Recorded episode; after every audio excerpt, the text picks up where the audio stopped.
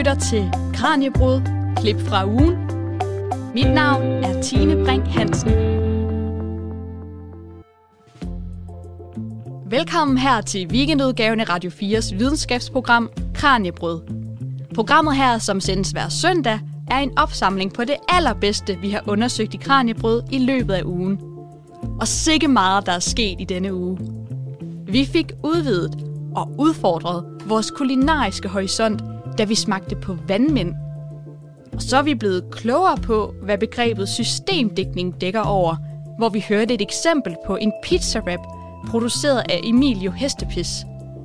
Herefter bevægede vi os uden for studiet og tog på byvandring i København, for at lede efter spor fra nazisten Vilfred Petersen. Og til sidst besøgte vi Naturhistorisk Museum i Aarhus, for at høre om deres aktuelle udstilling, Drager og mytiske væsner. Så glæd dig til nogle rigtig spændende klip. Velkommen til Kranjebruds klip fra ugen. Kan man spise en vandmand? Det lyder måske ikke ligefrem appetitligt, men faktisk er de allerede en fast del af udvalget i kølediskene i Asien. Og herhjemme forskes der for tiden også i, hvordan man kan bruge vandmandens blævrende evner i madlavningen og som tilsætningsstof i fødevarer. En af disse forskere er Mie Thorborg Pedersen, der er P H D-studerende ved S D U. Hun besøgte Kraniebrud i mandagens udsendelse, hvor hun serverede vandmandschips og goblednudler for min kollega Peter Løde. Og hvordan det foregik, det kan du lytte med på i følgende klip. Men du kan måske starte med at præsentere, hvad det er, du har taget med i bøtten her. Øh, ja, så det er øh, nogle vandmandschips, så hvor vi har prøvet at ændre vandmandens struktur fra at være gelé og blævrende, og det her vi måske finder lidt øh, frastødende til at give dem en ny øh, struktur, som er sprød. Ja, ja og så, de, øh, de ser jo faktisk forholdsvis sådan indbydende ud, hvis vi skal prøve at kigge på dem her. Så det ligner en vandmand. Man ja. kan jo nærmest se de her øh, ringe øh, på dem, som man kender fra vandmandens skalp, hvis man skal kalde det det. Altså, hvordan, hvordan har du lavet dem?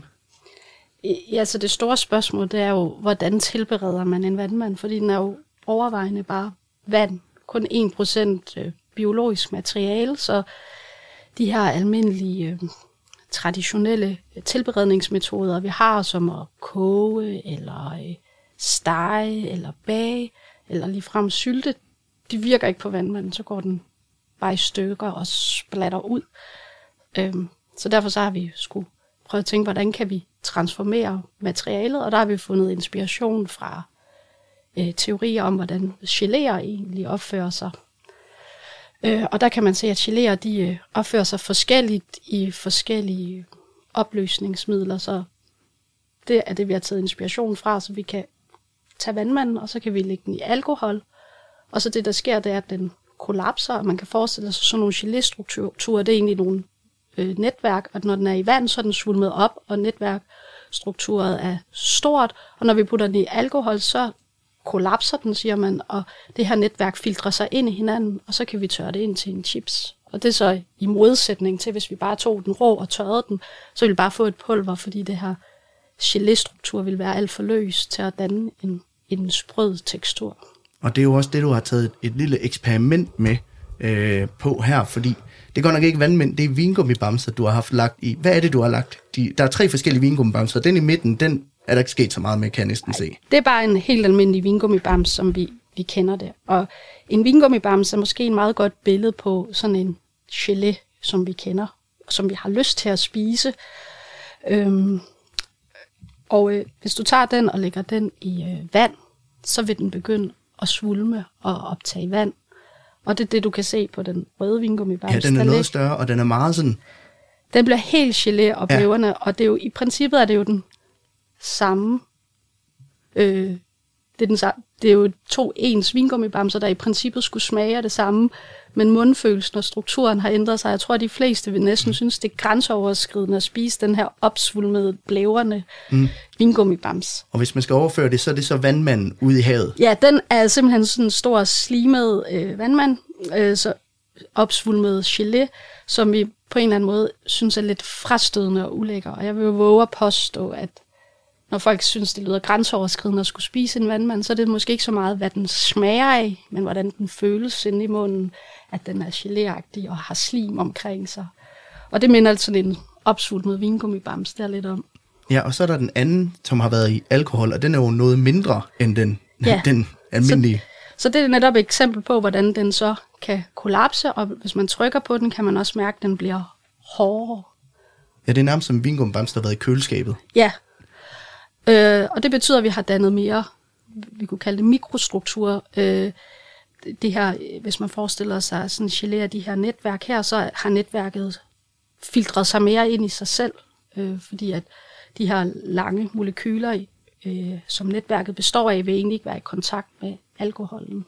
Og, og det er det, så det, der har resulteret i de en her vand. Tips ja. på, på sigt, ikke? Men der er så en mellemstat, fordi du har faktisk taget en vandmand med, der har været i alkohol, og den er også lille bitte og ma- meget hård, når man trykker på den. Ja. Den er i hvert fald meget anderledes end de blævrede, jeg kastede på pigerne, da jeg var, da jeg var barn. Altså, så det er præcis den samme dynamik, der er på spil her. Ja, ja, ja. Det er de, de to, øh, to forskellige geléer, ja. Minder vingummibamser og vandmænd mere om hinanden, men lige går og tror? Øh, ja, øh, altså... Øh, vandmand, det her ene procent biologisk materiale, den består af, der hvad hedder det, størstedelen af det, det er øh, noget, der hedder kollagen, som er det, vores hud overvejende også består af, og også, vi har i grise, og vi har det i knogler, i mange levende or- organismer. Og det er sådan nogle, øh, hvis man skal forestille sig det, så er det sådan lidt et, et, et, nogle strukturer, der er lidt ligesom et reb, sådan nogle strenge, der er snoet rundt om sig selv. Og ved at påføre varme eller syre, så kan man få det her reb til at travle sig op. Og så kalder vi det gelatine.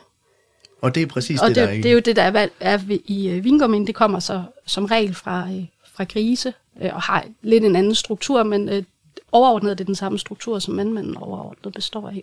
Og hvad gør du så med den her vandmand, for at den bliver til sådan chips her? Jamen, den tørrer jeg bare. Du tørrer den bare? Yes. Simpelthen så... lufttørrer den? Yes.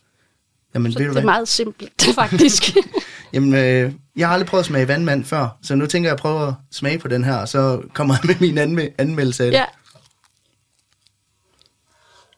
Det er jo meget porøst, altså der skal jo ikke, man skal jo ikke tygge meget, nej, kan man sige, men den smager jo mest af alt som sådan en havsalt-chips mm-hmm. på en eller anden måde. Men det er måske meget naturligt, eller hvordan? Øh, ja, så jeg tror også, ud over havsalten, så vil du også fornemme en eller anden sådan fiskeagtig ja. smag i hvert fald. Ja. Ja. Den smager lidt af Vesterhavet, på en ja. eller anden måde. Ja. Ja, det er meget, meget spændende, og bestemt ikke, bestemt ikke ulækkert på nogen måde. Altså, jeg vil nok have lidt strammere med at spise den, den bløde vingummibamse, vil jeg sige. Altså, hvad er det, der fascinerer dig ved vandmændene? Ja, jeg har tit tænkt på det, fordi jeg har aldrig rigtig kigget mig tilbage efter. Jeg kan huske, jeg gik hjem, og så begyndte jeg bare at google løs om vandmænd, og låne en kæmpe stak bøger om vandmænd, og læse på livet løs, og hvad det lige er, jeg ved det ikke præcist, men jeg tror, at øh, ligesom at øh, stjerner og sådan noget kan fascinere fysikere, og der på en eller anden måde ligger noget eksistentialistisk i det, hvor kommer vi fra, hvem er vi, så tror jeg, at vandmanden indeholder lidt den samme mystik. Det er kun en procent materiale, den har ingen hjerne, den har intet hjerte, og alligevel er det en levende organisme, som er en af de ældste organismer, vi overhovedet kender i naturhistorien, øh, af de her sådan mere Øh, dyr, der har flere organer. Ikke? Og så har den det her en procent materiale af super øh, biologisk materiale, må have nogle ekstreme spændende øh, egenskaber, fordi den er, giver vandmanden nogle ekstreme spændende øh, materiale-egenskaber. Nu har vi talt meget om, om vandmænd, øh, og hvorfor det fascinerer dig, men du nævnte jo også det her med, med samspil mellem gastronomien og fysikken, også optog dig. Hvad er det, der optager dig der? Jamen, det er jo så det her med, at, øh, at vi umiddelbart synes, vandmanden er noget frastødende og lidt ulækkert, så hvordan kan vi øh, ændre den struktur til at blive noget, vi rent faktisk ville synes var øh, lækkert at, at spise. Og med dit P H D-projekt, der prøver du at kigge på, hvordan man kan jamen, simpelthen omdanne de her til blandt andet sådan nogle chips og alle mulige andre former for føde og madvarer. Altså, hvad er det, du håber på at nå frem til, når du engang er færdig? Personligt, så jeg, synes jeg bare, det er utroligt utrolig spændende at øh, finde ud af, øh, hvad vandmanden kan, og forstå dens materiale bedre, Og så er der selvfølgelig en motivation i, at det også kunne være spændende at se, at det, man har lavet, rent faktisk kunne blive til noget, andre mennesker kunne øh, direkte have glæde af. Det er, kan godt være en motivation i sig selv, men, men hvis det ikke kunne lade sig gøre, så er det også okay, at det bare ender med, at, at man får beskrevet vandmanden som et materiale, og de muligheder, der er. Om det er en god idé eller ej i sidste ende, det, det ved jeg jo selvfølgelig ikke noget om. Øhm, prøv at fortælle lidt om altså sådan nogle opskrifter som vandmandstips og, og sådan noget. Altså, hvordan udvikler du nogle af de her opskrifter? Hvordan kommer man på at, at tørre? Først ligge med alkohol, og så derefter tørre dem på den her måde? Øhm, ja, det er jo nok der, hvor man øh, som øh, videnskabsperson er mere øh, fokuseret på at være systematisk, end bare gå hen og prøve forskellige ting, og så se, hvad der sker. Og så øh, var den simple idé, jamen hvis vi kigger og forstår vandmanden som øh, en gelé, hvordan kan vi så øh, modificere den? Så det er jo simpelthen egentlig ved at studere øh, forskellige teorier for, hvordan geléer opfører sig, øh, som er beskrevet i, i fysikkens verden, og der er skrevet st- store tykke bøger om det, så det sidder og læse det, og så prøve det af på, på vandmanden. Og så prøve at overføre det til vandmanden? Ja, systematisk. Ja. Og, men når man studerer gastrofysik, altså bruger man så mere tid i laboratoriet, eller bruger man mere tid i køkkenet? Øh, konkret bruger jeg mest tid i et laboratorie, men øh, ideen er jo egentlig, at de køkkener er egentlig også et slags laboratorie, øh, hvor der sker en masse øh, videnskabelige eksperimenter, der går, går på, så du kan jo sagtens arbejde i dit køkken og være systematisk. Der det handler om at være systematisk, og mange af tingene kan du sagtens lave i et køkken, men øh, af og til så er det lidt mere avanceret, og man kræver lidt mere forskelligt udstyr.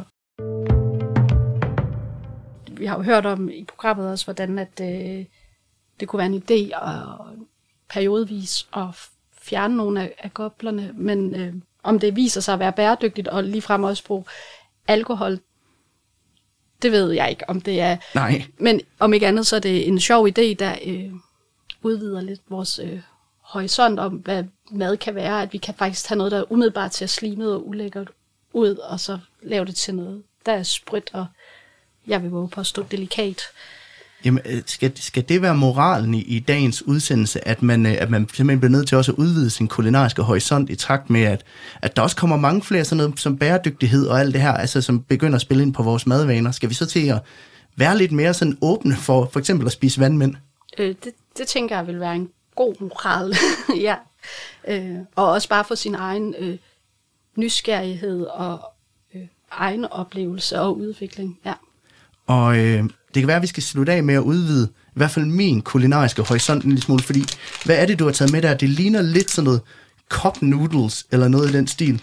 Ja, så det er jo det her med, som jeg også har været inde på, at i Asien, så, så, så er det allerede en delikatesse at spise vandmand, dog på en helt anden måde, hvor man øh, salter vandmanden, og så øh, efter en måned skyller man saltet ud igen, og så har de fået sådan en knasende øh, struktur, og så travler man dem op og skyller alt saltet ud, og de har egentlig ikke rigtig noget smag i sig selv, så det, man værdsætter dem for, det er deres øh, mundfølelse, de giver. Det var strukturgiveren i ja, salater og så ja, videre. Så no- øh, og så har de dem så her, hvor man øh, kan købe dem såkaldt instant, hvor de allerede er vasket ud, og egentlig også strimlet op, og der er en lille sovs med, man lige kan vende dem i, for de har noget smag.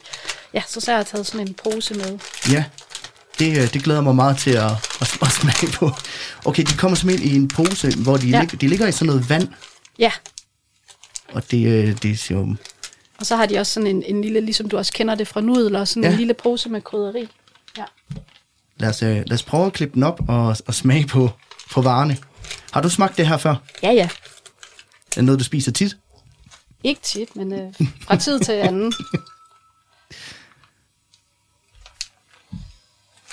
Sådan der. Lidt svært lige at tilberede det her i sådan en studie her. Det var mit bedste. Så er der så den her... Øh, sådan en sovs. Nu har jeg hældt dem op i en... På en øh. Og den minder ja, lidt om dem, man kender fra cup noodles, som er sådan en... Jamen, det er vel, det er vel pulver, der er i den. Ja.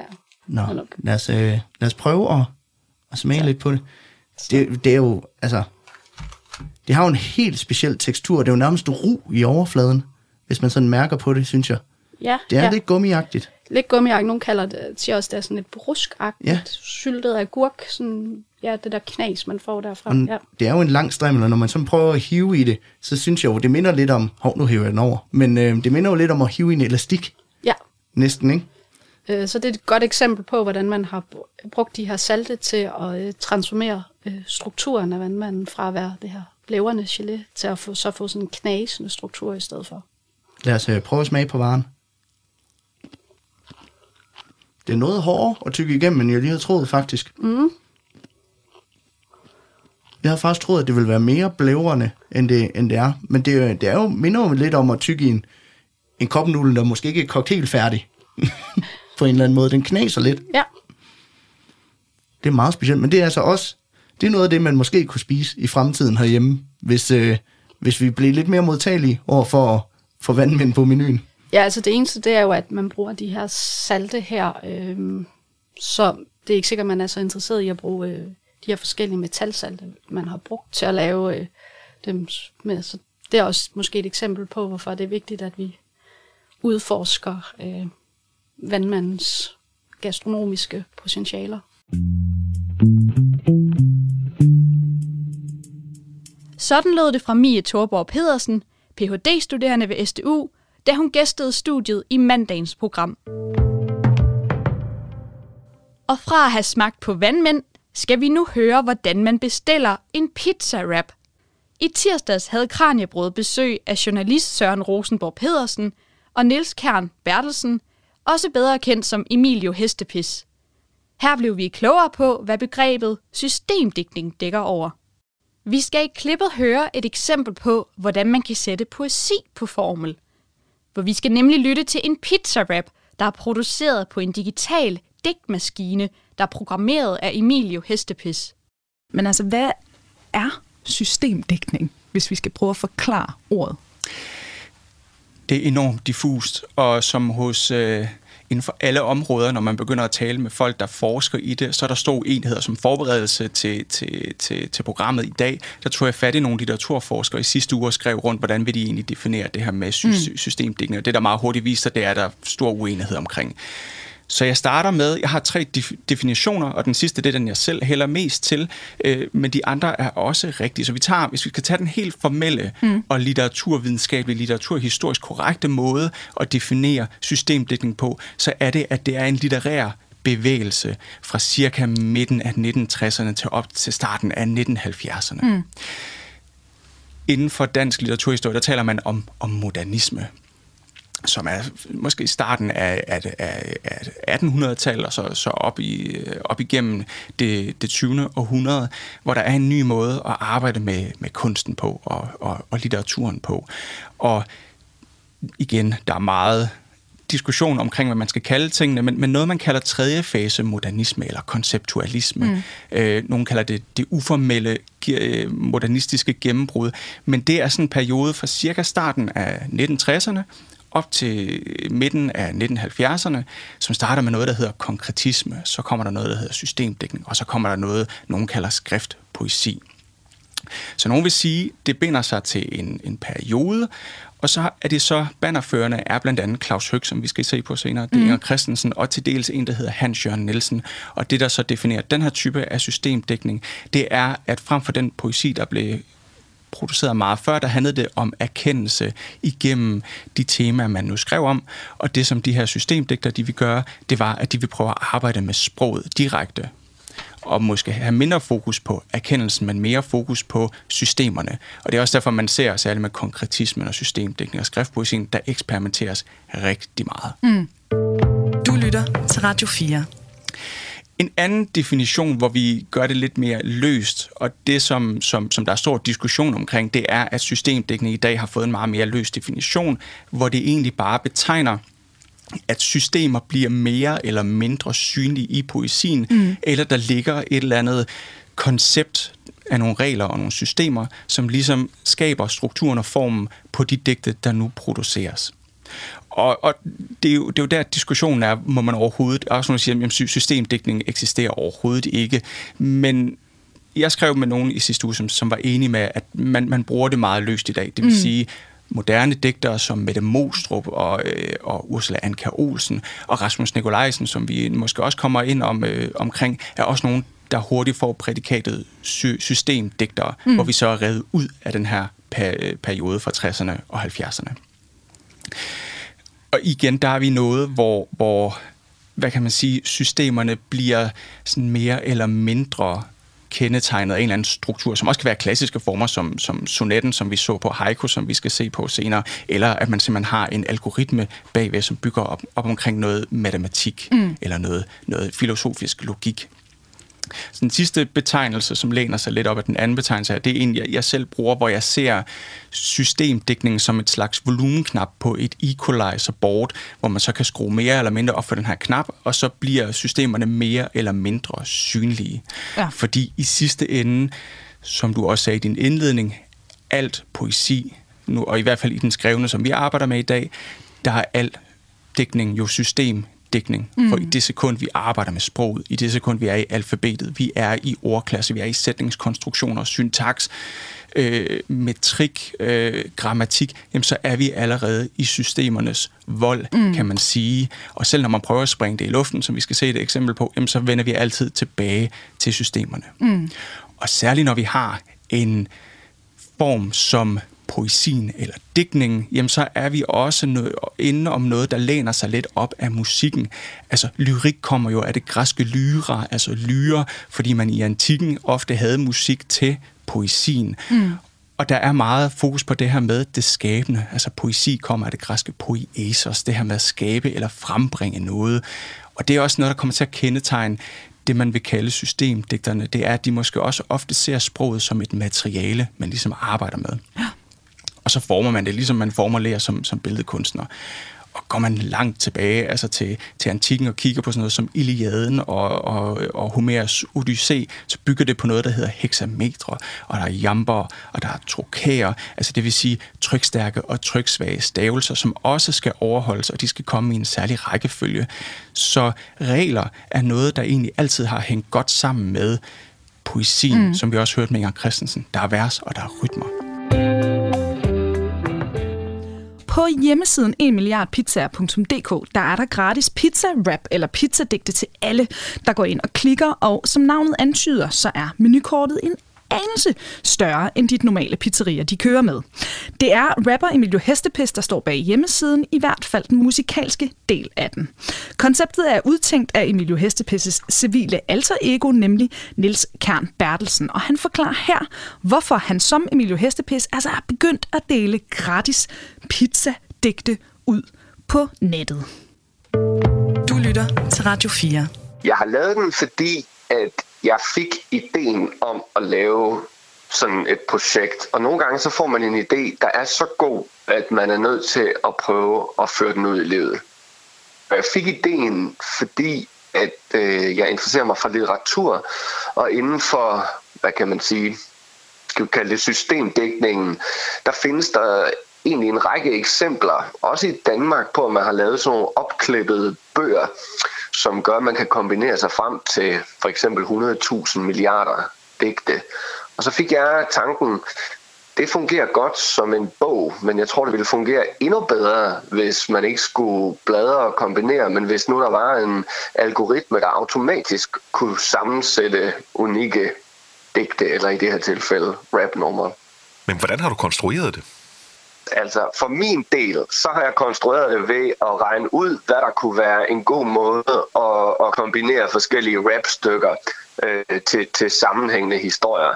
Så jeg har simpelthen arbejdet med nogle store Excel-ark, hvor jeg har prøvet at, at flytte rundt på tekstbider og regne ud, hvad der, hvad der passede sammen og hvad der ville fungere. Der ligger sådan en teknisk del af det, som jeg ikke selv har kunne lave, hvor jeg har haft en meget dygtig webudvikler indover.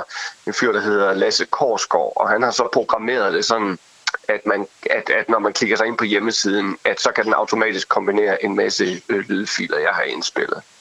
Men du har så indspillet, netop som du siger, et antal lydfiler, både musik og tekstfiler. Hvor mange musik- og tekstfiler er der? Altså, der er ti unikke beats, øh, som går igennem øh, hver, hver pizza, der bliver serveret.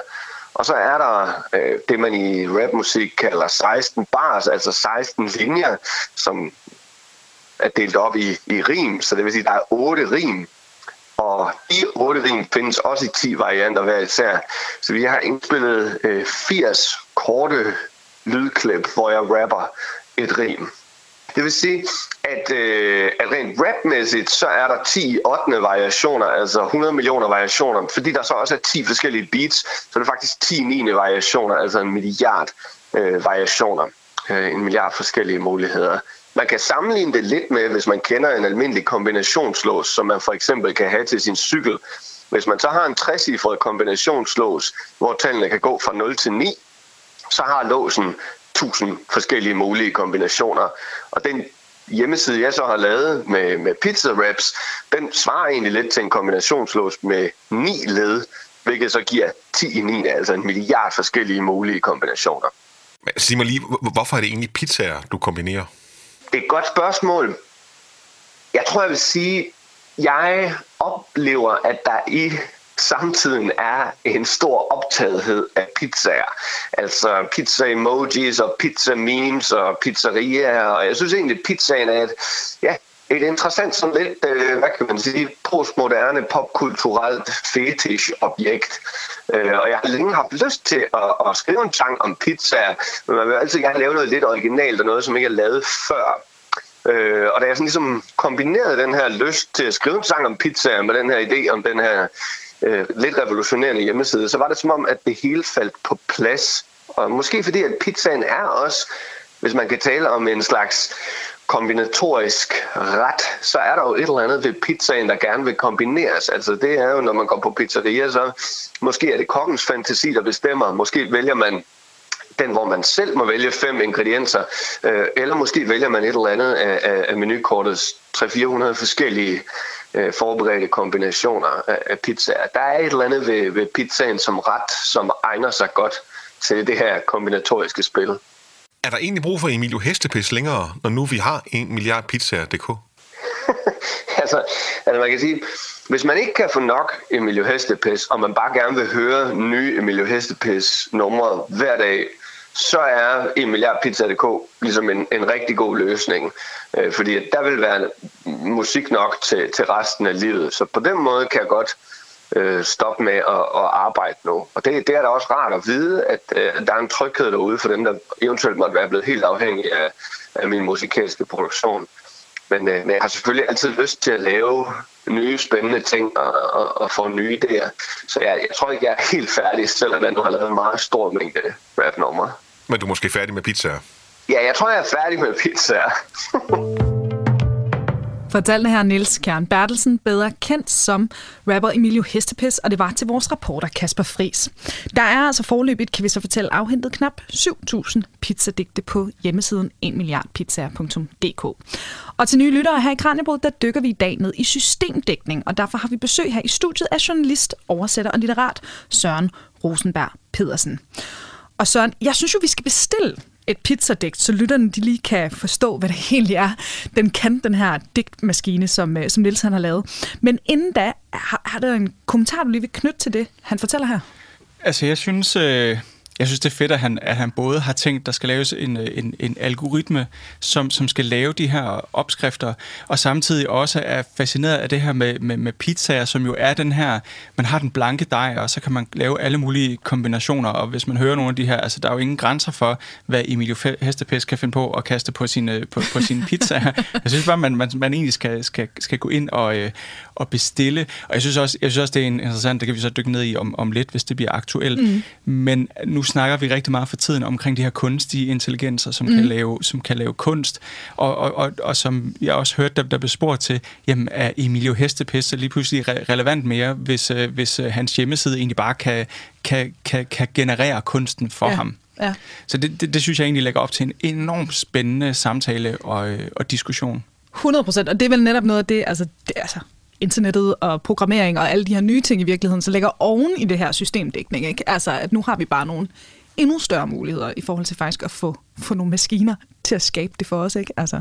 Præcis. Skal vi prøve at bestille et meget pizzadigt? Meget gerne, jeg er lidt sulten. Øhm, vi, vi er jo så gået ind på hjemmesiden her, så, så er der en bestil nu-knap, så lad os lige prøve at høre. Og det her, det er jo så simpelthen et unikt digt. Det er jo ret vildt. Vi prøver. Bestiller pizza, står der. Den står lige og tænker.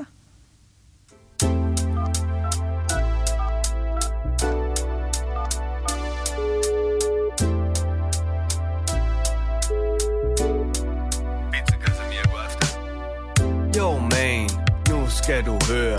Ringer fordi jeg er i pizza-humør.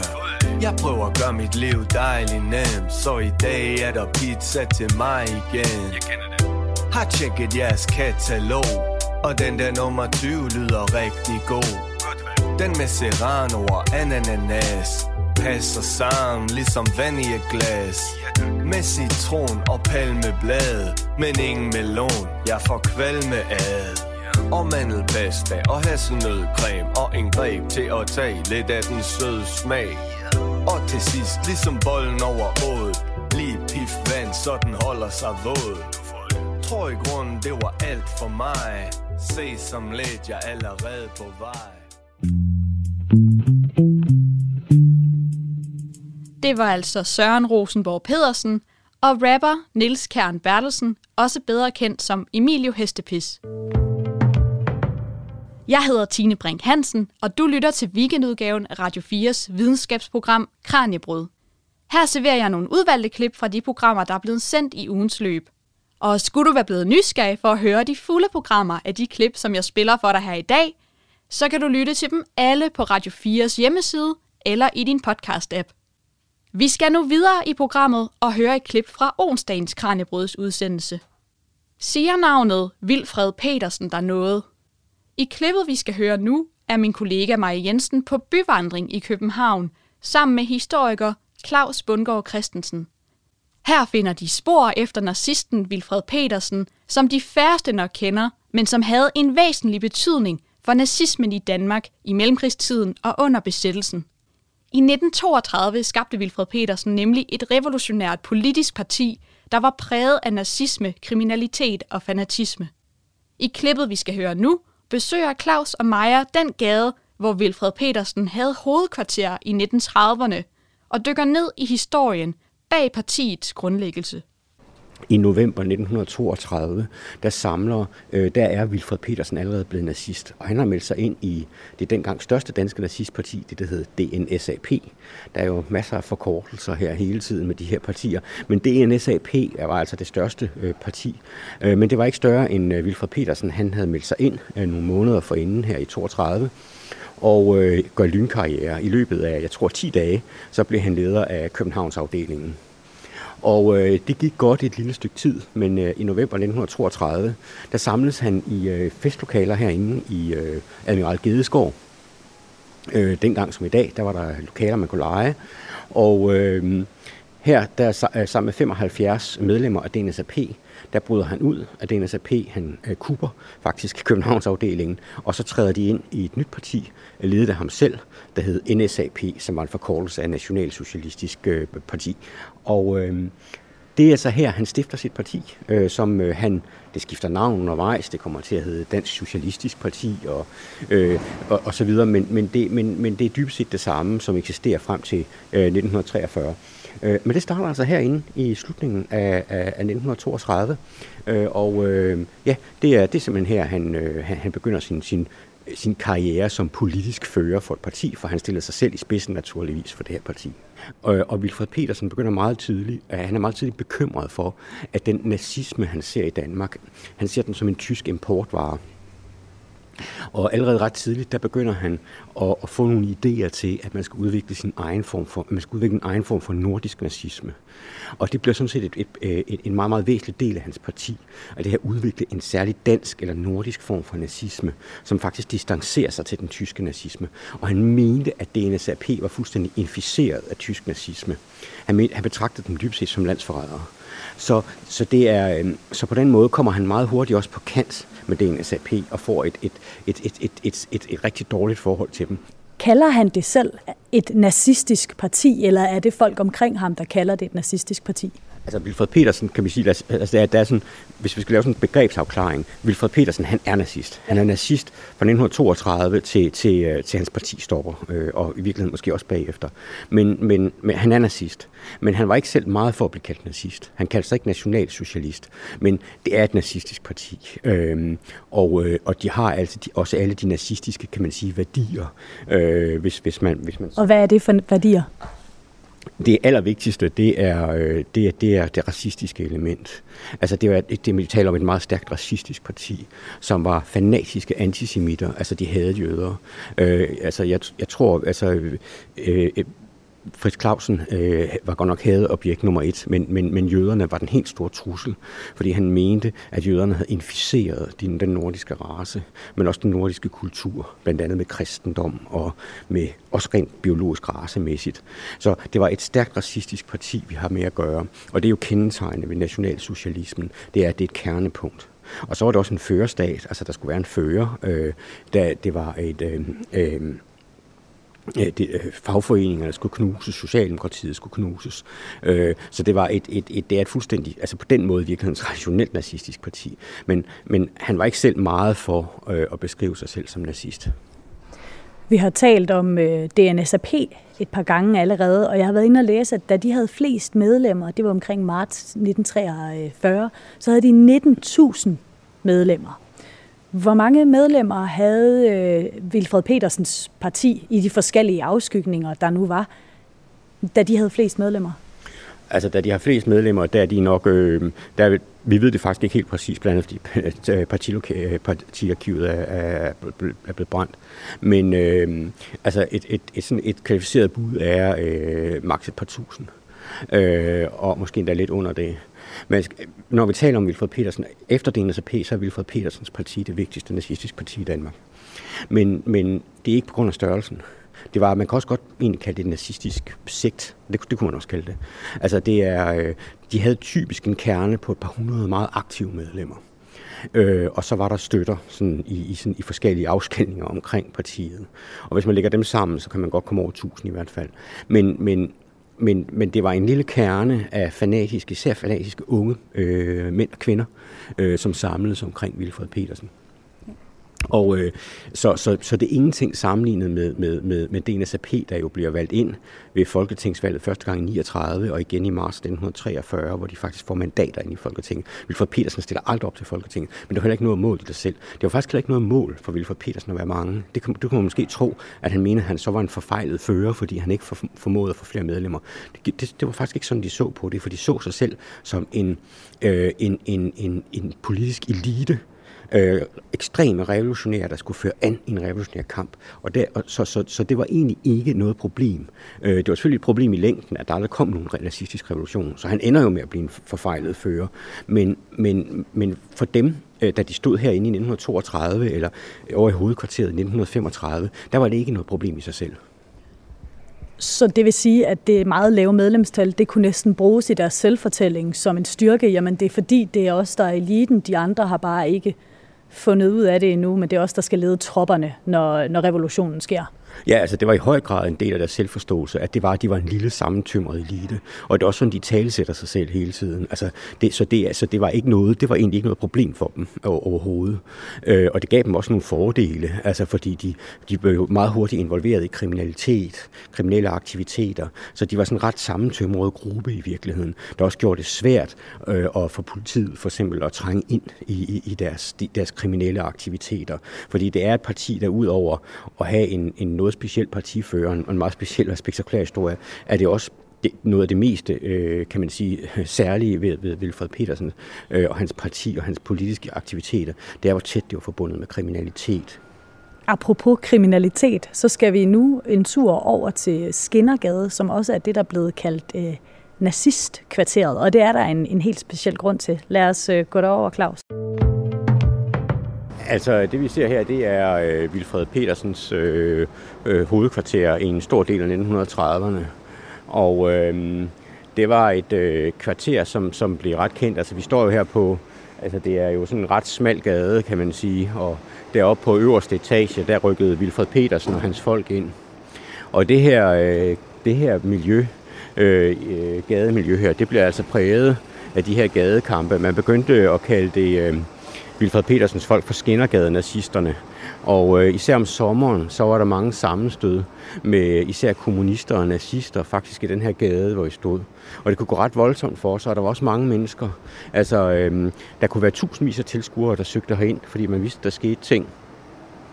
Og politiet havde konstant øh, politivogne og øh, salatfade altså til, til, til anholdte udstationeret i kvarteret her.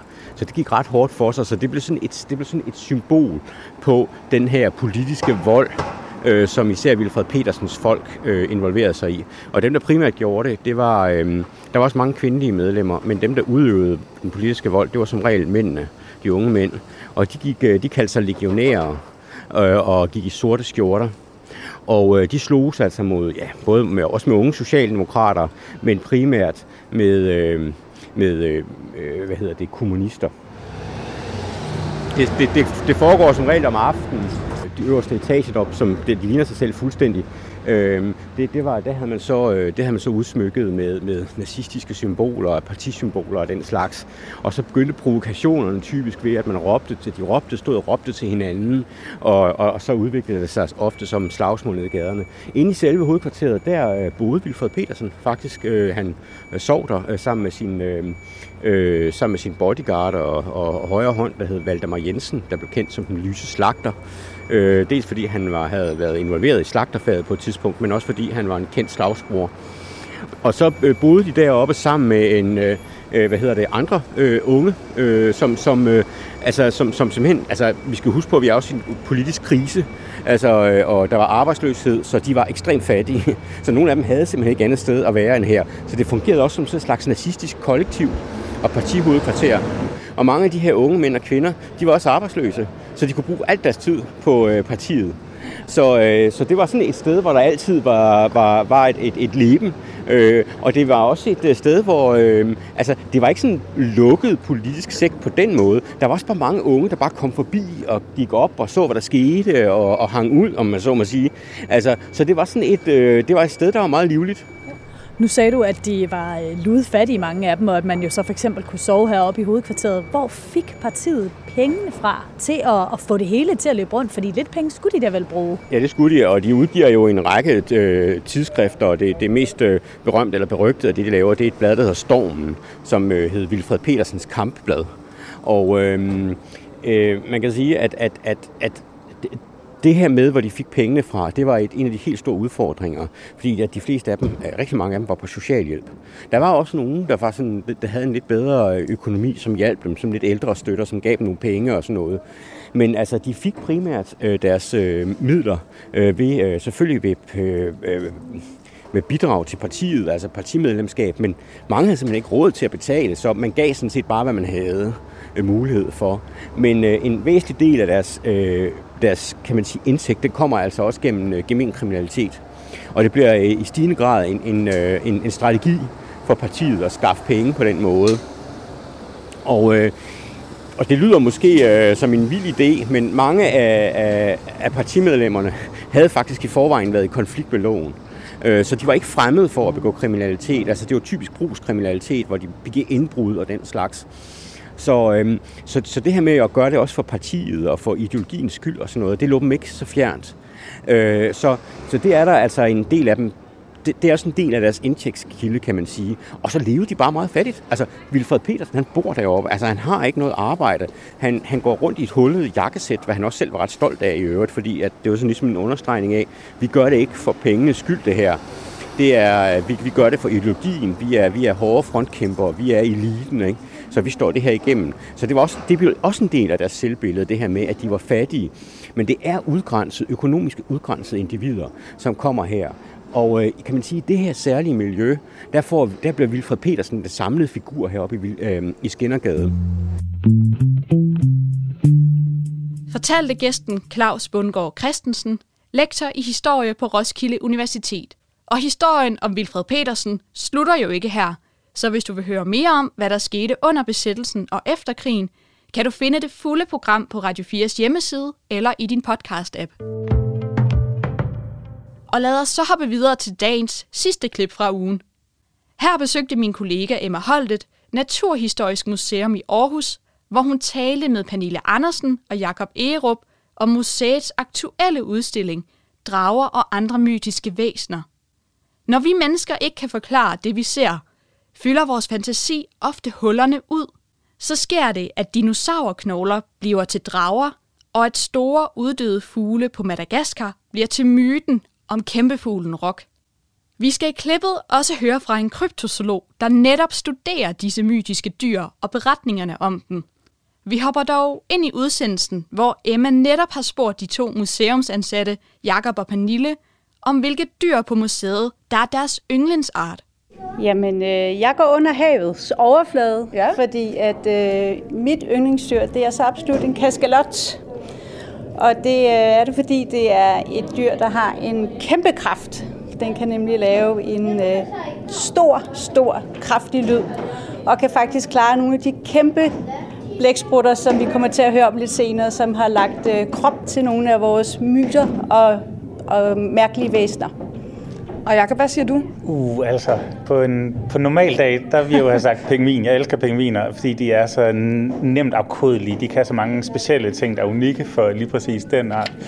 Men jeg vil sige, nu hvor vi står midt i den her udstilling, så dragen, den, den der store, magiske skabning, som både kan være enormt god og enormt ond, den kan være vis, den kan være doven, den vogter store skatte og sådan noget. Altså, som storyteller, så er det jo et, et, en guldgruppe af gode fortællinger, når man møder sådan en fætter, ikke? Og det er jo ret moderne lige nu, dragerne, ikke? Altså, de flyver rundt på fjernsyn i øjeblikket i H B O-serier og alt muligt andet. Mm. Og, og dem skal vi også tale meget mere om i dag, fordi det er ligesom et gennemgående tema også i jeres udstilling, at mange af de her væsener, de opstår i lignende, men lidt forskellige sådan skikkelser rundt omkring i hele verden. Og der er dragen altså virkelig en global indbygger, må man sige, ikke? Det må man sige, ja. Den findes både i... Altså, vi kender jo den europæiske drage, der er voldsom og angriber byer og æder jomfruer til frokost, ikke? Og så er der en asiatisk drage, der er meget mere venligsindet og står for det gode der, og som man fejrer på alle mulige måder. Nu har jeg været lidt inde på det ved at sammenligne de almindelige vilde dyr, vi kender, og så de her vilde, mytiske væsener. Men der sidder jo alligevel nok mange derude, der tænker, altså hvad laver en udstilling om drager og havfruer, Bigfoot og alle mulige andre dyr på Naturhistorisk Museum? Kan I ikke lige gøre os lidt klogere på det? Hvad er forbindelsen der? Jo, altså et eller andet, så samler de sådan set hele den menneskelige hjerne, kan man sige, fordi den nysgerrighed, som vi mennesker har som art, den lyst og evne til at systematisere vores verden og forklare vores verden, og så den der evne til at kunne fortælle historier og overføre viden. Det er sådan set det, vi mennesker vi er skide gode til, og det samler de her mytiske væsener jo virkelig, virkelig godt. Fordi vi har været ude, vi har observeret, vi er blevet, vi er forundret, vi er blevet nysgerrige, vi vil gerne forklare, hvorfor det ser ud, som det gør, og så kan vi lave nogle forkerte betragtninger øh, og forklaringer, mm. øh, som vi så bliver klogere på, men dengang de opstod, har de været fantastiske og rigtige. Og den her udstilling, den har I jo rent faktisk hentet helt fra U S A, som jeg har forstået det.